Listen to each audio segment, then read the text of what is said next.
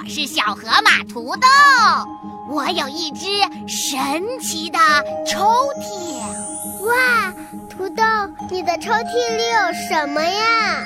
我的抽屉里呀、啊，有好多好听的故事哦。爸，我想听，我也想听，我也想听，我也想听。那就让我们一起来念咒语，打开抽屉吧。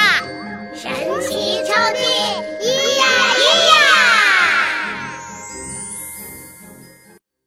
嗨，小伙伴们，又到了土豆给大家讲故事的时间了。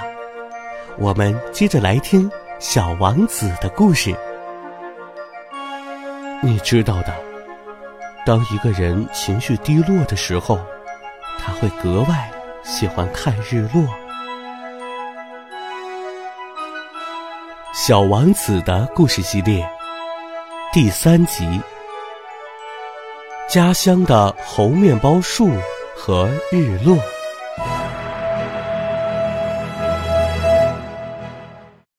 每天，我都了解到一些关于小王子的星球、他的出走和旅行等事情。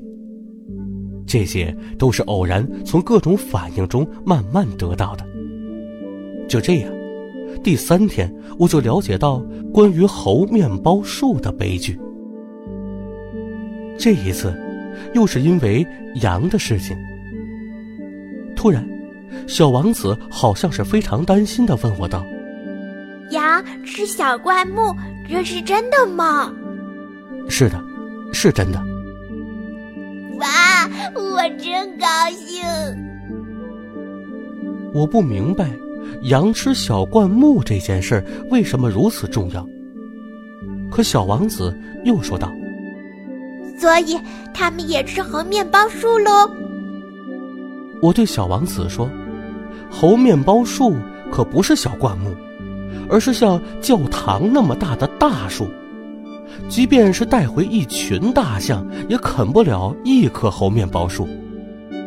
一群大象这种想法，使小王子发笑。那得把大象一只一只垒起来。” 他很有见识地说：“猴面包树在长大之前，开始也是小小的。”不错，可是为什么你想叫你的羊去吃小猴面包树呢？他回答我道：“哎，这还用说啊？”似乎这是不言而喻的。 可是我自己要费很大的心劲儿才能弄懂这个问题。原来，在小王子的星球上，就像其他所有的星球上一样，有好草和坏草，因此也就有益草的草籽儿和毒草的草籽儿。可是草籽儿是看不见的，它们沉睡在泥土里，直到其中的一粒忽然想要苏醒过来。 于是，他就伸展开身子，开始腼腆地朝着太阳长出一颗秀丽可爱的小嫩苗。如果是小萝卜或是玫瑰的嫩苗，就让它去自由地生长；如果是一棵坏苗，一旦被辨认出来，它应该马上把它拔掉。因为在小王子的星球上，有些非常可怕的种子，这就是 猴面包树的种子，在那里的泥土里，这种种子多得成灾。而一棵猴面包树苗，假如你拔得太迟，就再也无法把它清除掉，它就会盘踞整个星球。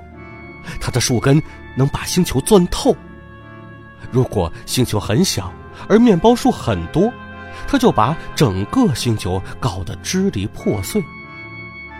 小王子后来向我解释道：“这是个纪律问题。当你早上洗漱完毕以后，必须仔细地给星球梳洗，必须规定自己按时去拔掉猴面包树苗。这种树苗小的时候和玫瑰苗长得差不多，一旦可以把它们区分开来的时候，就必须要把它拔掉。这是一件非常乏味的工作，但也非常容易。” 有一天，他劝我用心地画一幅漂亮的图画，好叫我家乡的孩子们对这件事儿有一个深刻的印象。他还对我说，如果将来有一天他们外出旅行，这对他们会很有用的。有时候人们把自己的工作推到以后去做，并没有什么妨碍，但是要是遇到拔红面包树这种事，那就非要造成大灾难不可了。我遇到过一个星球，上面住着一个懒家伙，他放掉了三棵小树苗。于是根据小王子的说明，我把这个星球画了下来。我从来不大愿意以道学家的口吻来说话，可是猴面包树的危险大家都不大了解。对迷失在小行星上的人来说，危险性非常之大，因此这一回我贸然打破了我的这种不喜欢教训人的惯例。我说，孩子们要当心那些猴面包树呀。为了叫我的朋友们警惕这种危险，他们同我一样长期以来和这种危险接触，却没有意识到它的危险性。我花了很大的功夫画了这幅画，我提出的这个教训意义是很重大的，花点功夫是很值得的。你们也许要问，为什么这本书中别的画都没有这幅画那么壮观呢？回答很简单，别的画我也曾经试图画得好些，却没成功。而当我画猴面包树时，有一种急切的心情在鼓励着我。啊，小王子，就这样我逐渐懂得了你那忧郁的生活。